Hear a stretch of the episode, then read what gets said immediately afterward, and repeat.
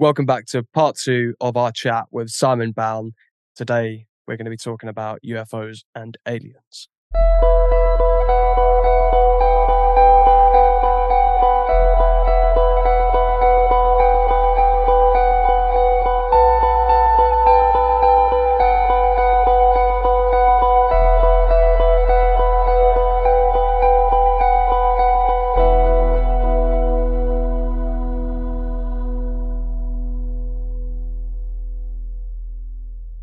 So, what are your personal beliefs on UFOs, aliens? What are they? Who are they?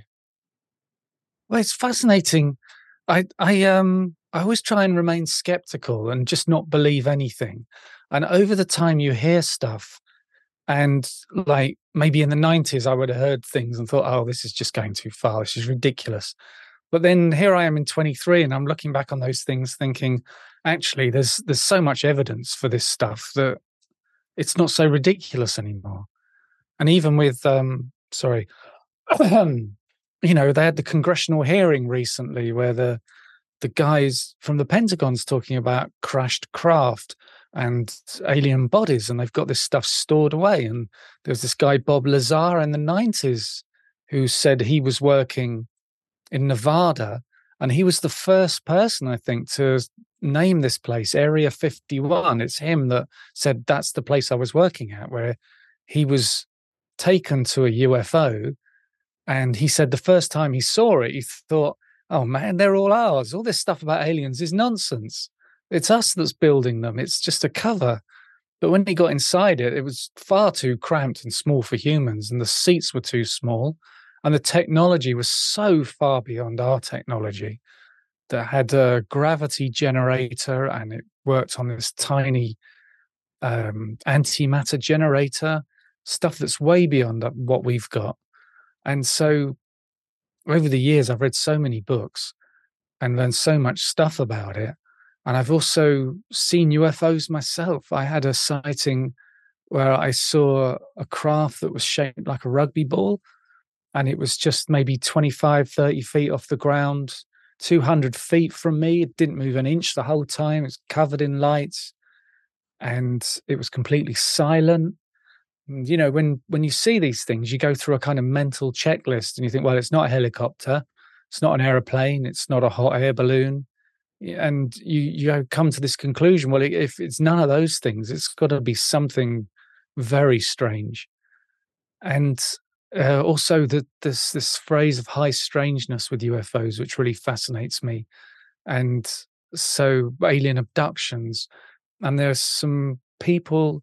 There's like uh, I don't know if you know Professor John Mack. He was professor of psychiatry at Harvard Medical School, and somebody came to him, a colleague, and said, "Can you talk to this woman? She claims she's been abducted by aliens." And he thought, okay, I'll talk to her. You know, I'm a psychiatrist. And he thought, after he talked to her, he says, well, she's not crazy. And I'm a psychiatrist. I, I know crazy. She's not confabulating. Do you know what confabulating is? It's, when somebody says something they believe is true, but isn't true. And he said, there's no sign of psychosis, no sign of uh, being a fantasy sort of uh, person who just makes crazy stuff up. And so after he worked with maybe 130 people who claimed to be abducted by aliens, he, he was completely converted on it. And, you know, somebody with those credentials, if you're a professor of psychiatry at Harvard Medical School, you've got to be a damn good psychiatrist. And he was saying something external to these people is interacting with them. And, you know, people have physical marks on their bodies. They wake up with bruises. They wake up with their pajamas on inside out. They wake up outside in the back garden at three o'clock in the morning and they're locked outside the house. I hear these things over and over, all these little signs. And it's it's weird in a way because, you know, the people are seeing UFOs, but it seems like their technology is so good they could hide if they wanted to. So if you see one, then they want to be seen. and it's almost like it's a real slow introduction to it over decades, maybe hundreds of years, where they're showing themselves. And it's like that thing of somebody waking up with their pajamas on inside out or in the garden. Are these ETs really that incompetent that they would let that happen? Or is, is it done on purpose? Going back to what you were saying about UFOs gaining popularity in mainstream media, why do you think this is? Because I've seen it as well. I'm sure everyone else, m- most people kind of that has a mild interest into this subject well, um, would have seen it kind of everywhere. And, you know, it, it only makes me think, and I'd love to hear your opinion on this, uh, of something that we all heard 10 years ago, 20 years ago, and that's Project Bluebeam. Yeah, there's, there's um, there's different ideas, isn't there? It might be a soft disclosure, you might call it, but there's so much of it in the media that eventually, if you know that classic idea, the president comes out and says UFOs are real, we have contact with aliens. Most people will say, "Yeah, so what else is new?" But there's also that idea that um, there'll be what they call the false flag, where they have technology that can look like it's from aliens, and it'll be a fake invasion so they can manipulate the people and say we need all this money to build all our military stuff up. We need to take mar- start martial law and take more control of the population you know all that conspiracy theory stuff. And uh, it just goes on and on all these different ideas and I, I tend to avoid that kind of conspiracy theory thing and just uh, try and find my own way through it. And it's it's uh, it's difficult sometimes, but I try and avoid the real negative stuff where I don't find any evidence for it. That definitely is a, a good way of trying to keep sort of level headed because um, there's so many things that can try and sort of derail you, um, in, you know, into believing something else. I mean, I personally, I have seen I suppose I can only call it um, a UFO. I mean, I, I haven't really told anyone about it because you know people just sort of like you know just if anything you talk about ghosts you know someone might have a story but when you start talking about UFOs or something like that they just think you're you're nuts but back in uh, 2008 in December um, it would have been New Year's Eve I was at a friend's um, house party bearing in mind I had been drinking and but I wasn't drunk to the point where the room's spinning or anything like that.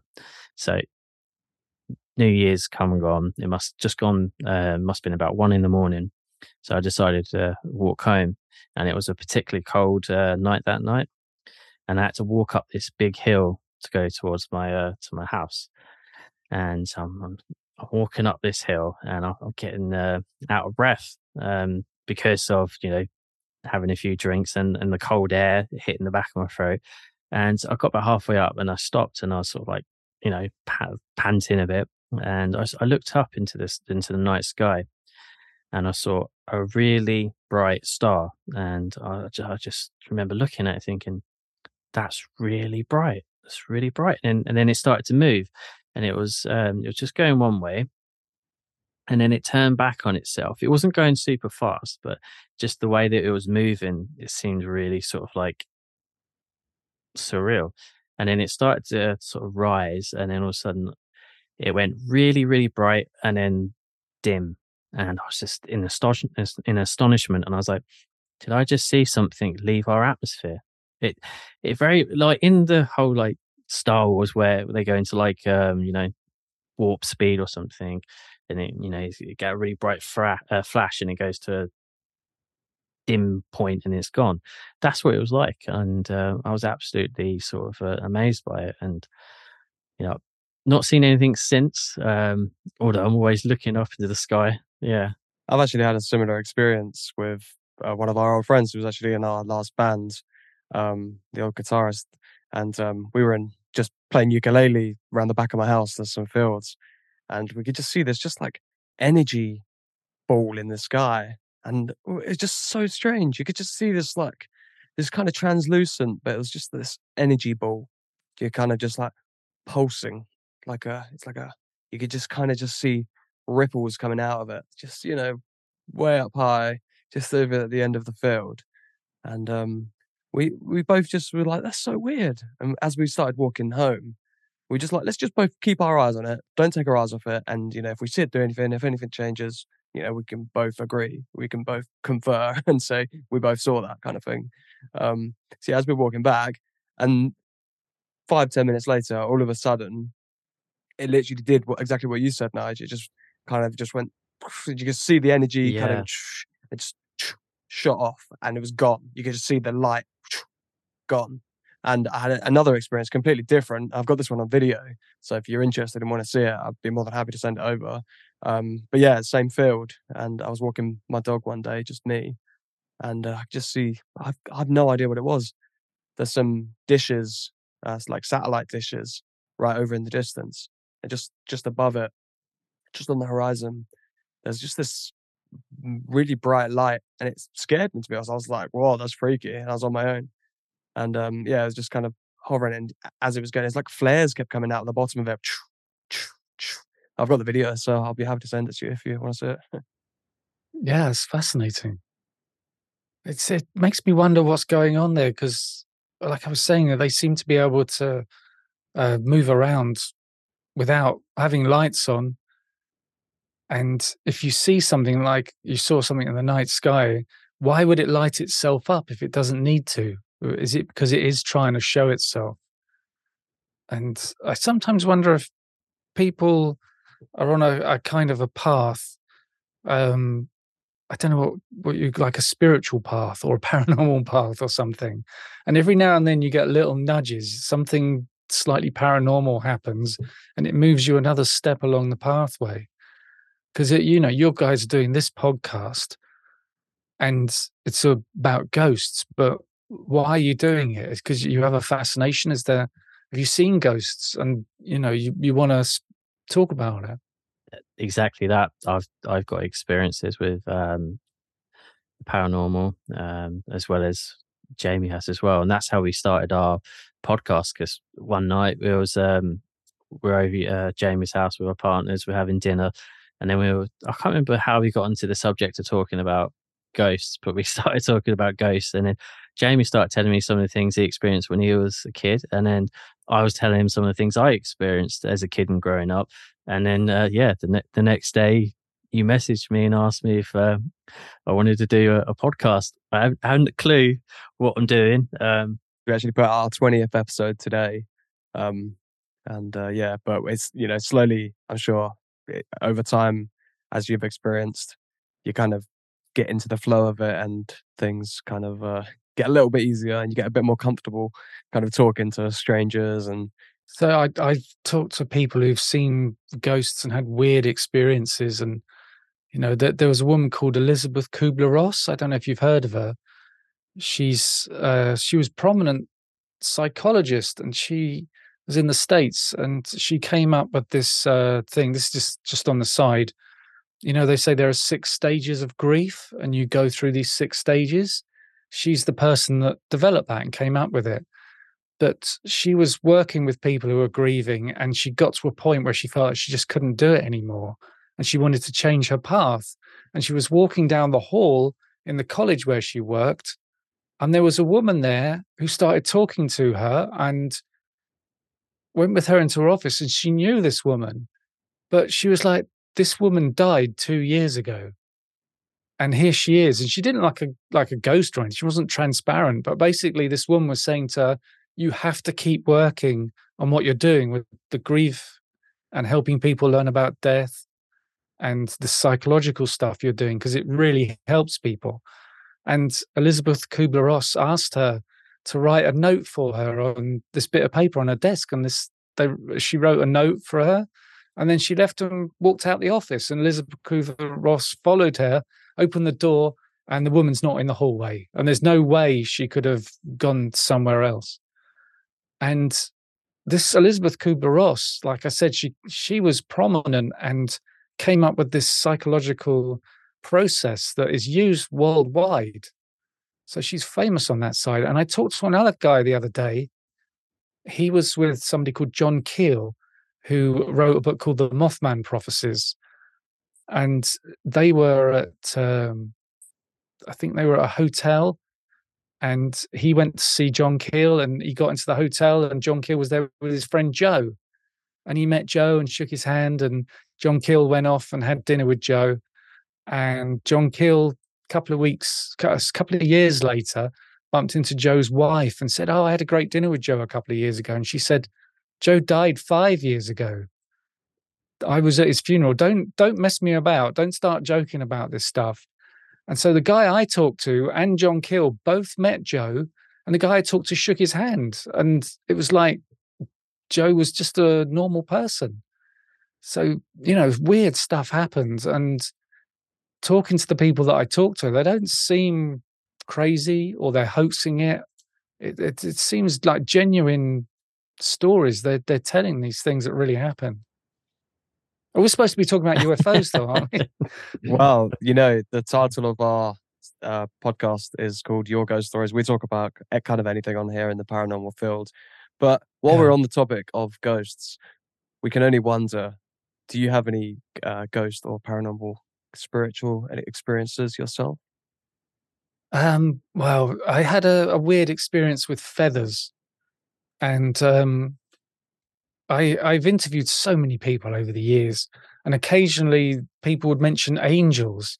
And to me, that was like, oh man, that, that's going too far because I'm not religious. I, I didn't grow up in a religious family. We weren't like aggressive atheists or anything. We just didn't really talk about religion, it just wasn't a thing. And so when this lady was talking about angels and she was saying, Oh, yeah, when angels are around, you'll see a white feather. And the next day, I was walking down the street and this white feather just floated out the sky right in front of me. And it just reminded me of what she said. And I was thinking, oh, was a coincidence. And she had co authored this book with a medium called Claire Broad. And Claire's, I think she's got three books out now. She's a fantastic medium and she's booked up like 18 months in advance. And um, I was saying to her, oh, I, I talked to, you know, our friend and she was talking about this feather and and Claire's like, yeah, yeah, it's a sign of angels. And I was like, yeah, but really, what are angels? Because I, I, just imagine somebody in a white robe with big white wings holding a harp. And she's like, no, no, no, no, that's that's not what it is. Angels are like us. They're it's almost like we have a soul. We're spiritual beings. Angels are spiritual beings. They don't look like that, but they've never incarnated in a physical body and they kind of have a different role in the spirit world. That's basically the idea of it. So I finished the call with Claire Broad. We were doing an episode, and I went to my daughter's bedroom. She was a teenager. And I went in, and in the middle of the floor on the carpet, there was a feather. And she's she's not a messy kid, and the carpet was quite clear, and she's at the side on the laptop playing a video game. And I said, Where did this feather come from? And she looked at it and looked at me as like, I don't know and I think, bloody, what, what's going? That's that's a bit weird. So uh, I kind of moved on from there and didn't really think about it much. And I talked to Claire about seeing a medium that was local to me because Claire's quite far away, and she said, "Oh, you should talk to Kathy. She's close to you." And I rung this medium up, Kathy, and she's a 20 minute drive away. So I drove up and I'm sitting on the armchair opposite her in her house and the carpet's very clean, you know, hoovered. And so for a whole hour, she did her mediumship. But the thing was, she didn't know who I was or that I had a podcast or that I knew Claire Broad or or anything like that. You know, when you book a medium, you give a false name and and they don't know anything about you. And she had some really accurate stuff, but she finished the mediumship and she was like, Well, how did you get my name? And I was talking about Claire and the podcast and this thing about feathers. And she says, Look at the floor. And there was a feather on the floor in between us.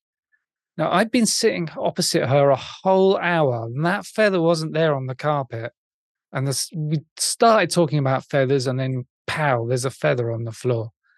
And I just can't work out where it came from. And it's like your brain does a, a sudden full stop. You can't compute this.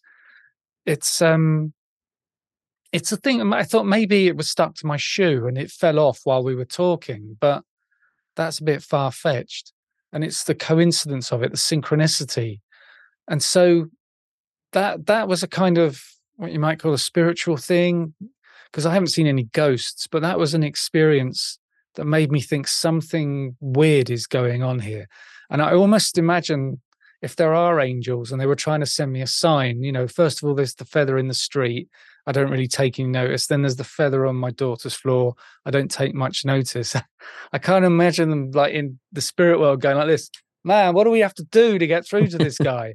you know, it's, it's, um, it's, so that, that came up and I've had a couple of things where psychic flashes where I had a vision of something happening and two weeks later it happened and it was a a period of 30 seconds so it wasn't like a deja vu and it's just the split second thing it was 30 seconds and it was my friend in New Zealand was getting married and I'd never been to New Zealand before but 2 weeks before I went I had this vision of being in her car with her and she was driving and she had this little red car and we are going through suburban Christchurch and we're having this conversation. And then two weeks later, I was in New Zealand. We were in a little red car going through suburban Christchurch, having exactly that conversation. And everything I saw was exactly as I'd seen it. The road names, the the way Christchurch looks, because you know they they have earthquakes and they have to build their houses a certain way, and they were had these kind of wooden slats, and they had they were painted these pastel colors, and I'd never seen that before and so th- that was a weird kind of psychic flash where I saw something of the future that was not dramatic. It's not like I had a premonition of a plane crash or something, or got the lottery numbers, and it was not like I had any control over it. So th- those two, those are two things that have cropped up for me.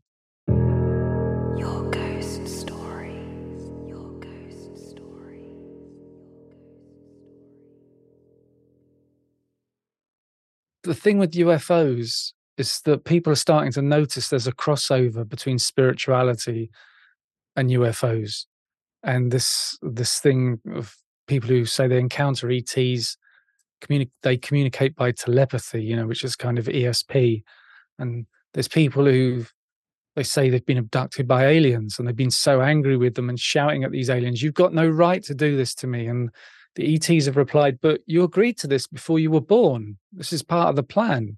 Weird, yeah. What do you think extraterrestrials want from us? Oh, that's so hard. In your, the, in the, out of all all the things you've listened to, uh, f- forming your own personal opinion, what would you say they are and what they want from us? It's one of these things where the more you learn, the more you realize you don't know.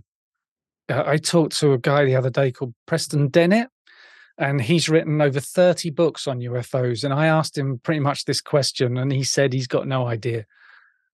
And uh, there's a guy called Richard Dolan who's been doing this for decades, and he was uh, on the shortlist to be a Rhodes Scholar. I don't know if you know what that is. In the States, that's a huge deal. You don't get to be a Rhodes Scholar unless you're really hyper intelligent and um, it's almost like the president has to approve you. And he said this UFO thing, he, he thought, you know what, I'll just take a look into it. It'll take me a week or so. I'll sort it all out. And here he is decades later. He hasn't sorted it out. But um, it also, it seems like with the, what you might say, what is the ET's agenda? What are they doing? I also look at it as like, you know, if somebody said, what's the human's agenda? And you say, well, Russia's agenda is different to the USA, which is different to North Korea, which is different to Syria. You know, all the humans they got all different agendas. But what what uh, seems to be going on is something very strange. And there's a phrase that says, "It's not as strange as you can imagine; it's stranger than you can imagine." And you know, there's this abduction thing people talk about meeting children on board craft and they're introduced to them and said, This is your child. but they look like a hybrid cross between aliens and humans. And uh, there are women who claim to have been abducted by aliens uh, and they have a positive pregnancy test. And they go to the doctors and the doctors confirm pregnancy. And then three months later, it's gone. And they go back to the doctor and they say, Oh, you must have had a miscarriage. And she's like, No, no miscarriage. I woke up in the morning, it's not there anymore. And sometimes doctors have said to women, you know, they examine them and they'll say, like, uh, he'll say, well, who did the work here, the surgery? And the woman's like, I've never had surgery. And, and the doctor's, yes, you have. I can see the evidence of it. And so there's those little bits of evidence.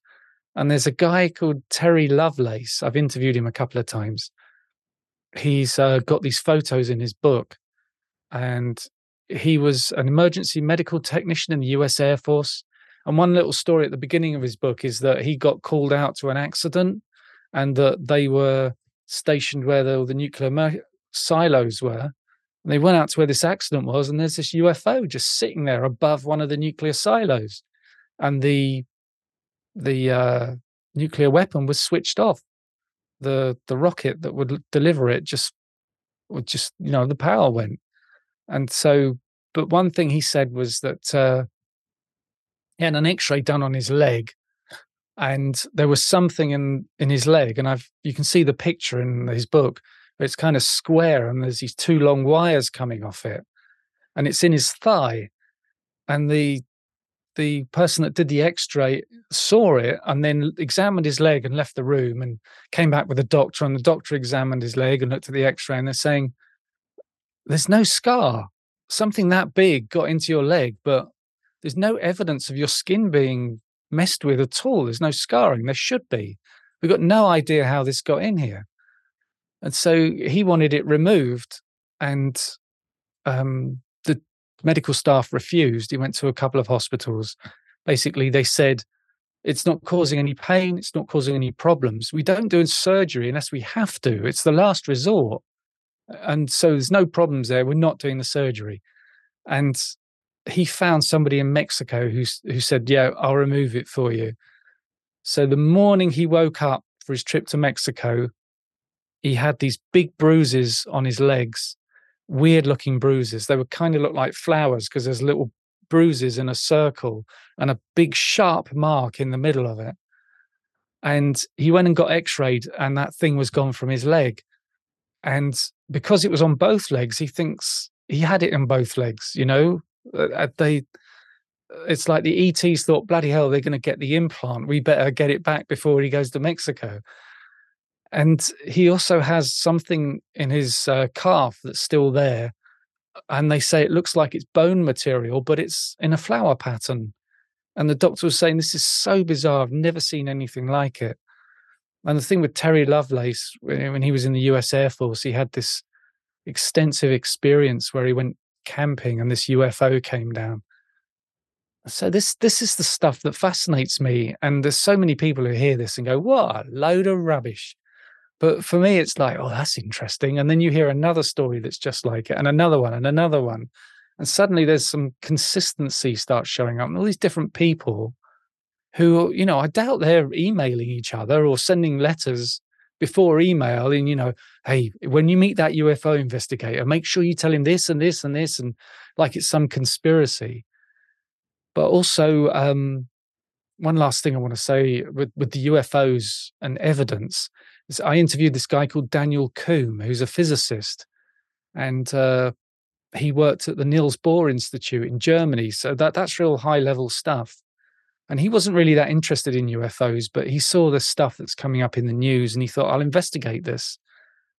And there was this case in, uh, it was over Alaska. There was a Japanese Airlines flight going over Alaska and it encountered a UFO. And the, first of all, there were two small ones, and then there was this big one behind them. Now, the aircraft radar picked up the UFO, the civilian air traffic control picked up the UFO, and the NORAD military radar picked up the UFO. And hmm. Daniel Coumbe was able to get hold of the radar traces, and he said he got 180 pages of information. And, you know, like being a physicist, he started analyzing the mathematics and everything that's in there. And he found this craft was close to the aircraft and then it jumped 70 nautical miles and then came back again. And it did this jump 11 times. And his calculation showed it moved 500 times the speed of sound and had an acceleration of 10,000 Gs. And the thing is that all three independent radars showed that. So it couldn't have been a radar glitch. And the crew saw that as well. And this was a Japanese Airlines cargo flight. So it was just pilot, co pilot, and navigator that was on board. And one of the things they said is when they looked out the window behind them and saw this UFO, they saw it silhouetted against the clouds. They estimated it was the size of an aircraft carrier. And when it did those moves, there was no sonic boom. There seemed to be no disturbance in the air, even something that big. And NORAD said, We're going to send up two fighters to come and intercept this. And the pilot on the Japan Japanese flight said, No, no, no, don't do that. He didn't want anybody to get hurt. And they said, Do a 360. And it's on the radar trace of this plane doing this long, slow 360 because it's only a you know, a civilian 747 or something, and the UFO following it doing this 360. That that was in the 80s, and uh, the Japanese pilot talked about it. So it's there's stuff on YouTube. You can see the news reports and what have you. And uh, he lost his job, you know. And the Japanese airlines said we don't want anybody to think we've got crazy people flying our planes. But I think eventually he did get back in the yard. But it might have been 20 years later he started flying again it, is sad when uh, people are penalised in in that way. But um, quick question: Have you heard of uh, Dr. Steven Greer? Yeah, yeah, I've I followed him for years because uh, he did some really good stuff like 15, 20 years ago with a congressional hearing and disclosure and all that thing. Yeah, I, uh, back in 2020 and 2021, um, I watched a few of his um, documentaries, and he brought out this process. I think it's called C5, and it's a way of trying to encourage people to uh, the meditation, yeah, free meditation to try and make contact with uh, UFOs. I mean, um, it's very, I suppose, it's very dangerous for uh, for the UFO to come, you know, to come to uh, Earth if they don't know what's uh, what's here in terms of like the US Air Force and ready to shoot them down and try and get their technology. But uh, I found it absolutely fascinating, and I would love to try it, but um, I just don't know. It's only me and Jamie. I've tried it. Have you really? Yeah, yeah. It was during lockdown when the documentary came out because I was really, really into meditating, yeah. and I was meditating about forty-five minutes a day anyway. And I was like, oh, while I'm while I'm in the Zen zone, I'll give it a go. And uh, yeah, so but anyway, um, Simon, your passion for the subject of ufology shines through, and you make it an even more fascinating subject to study. You know, you're really interesting to listen to. Where can our listeners find more about your UFO podcast and research?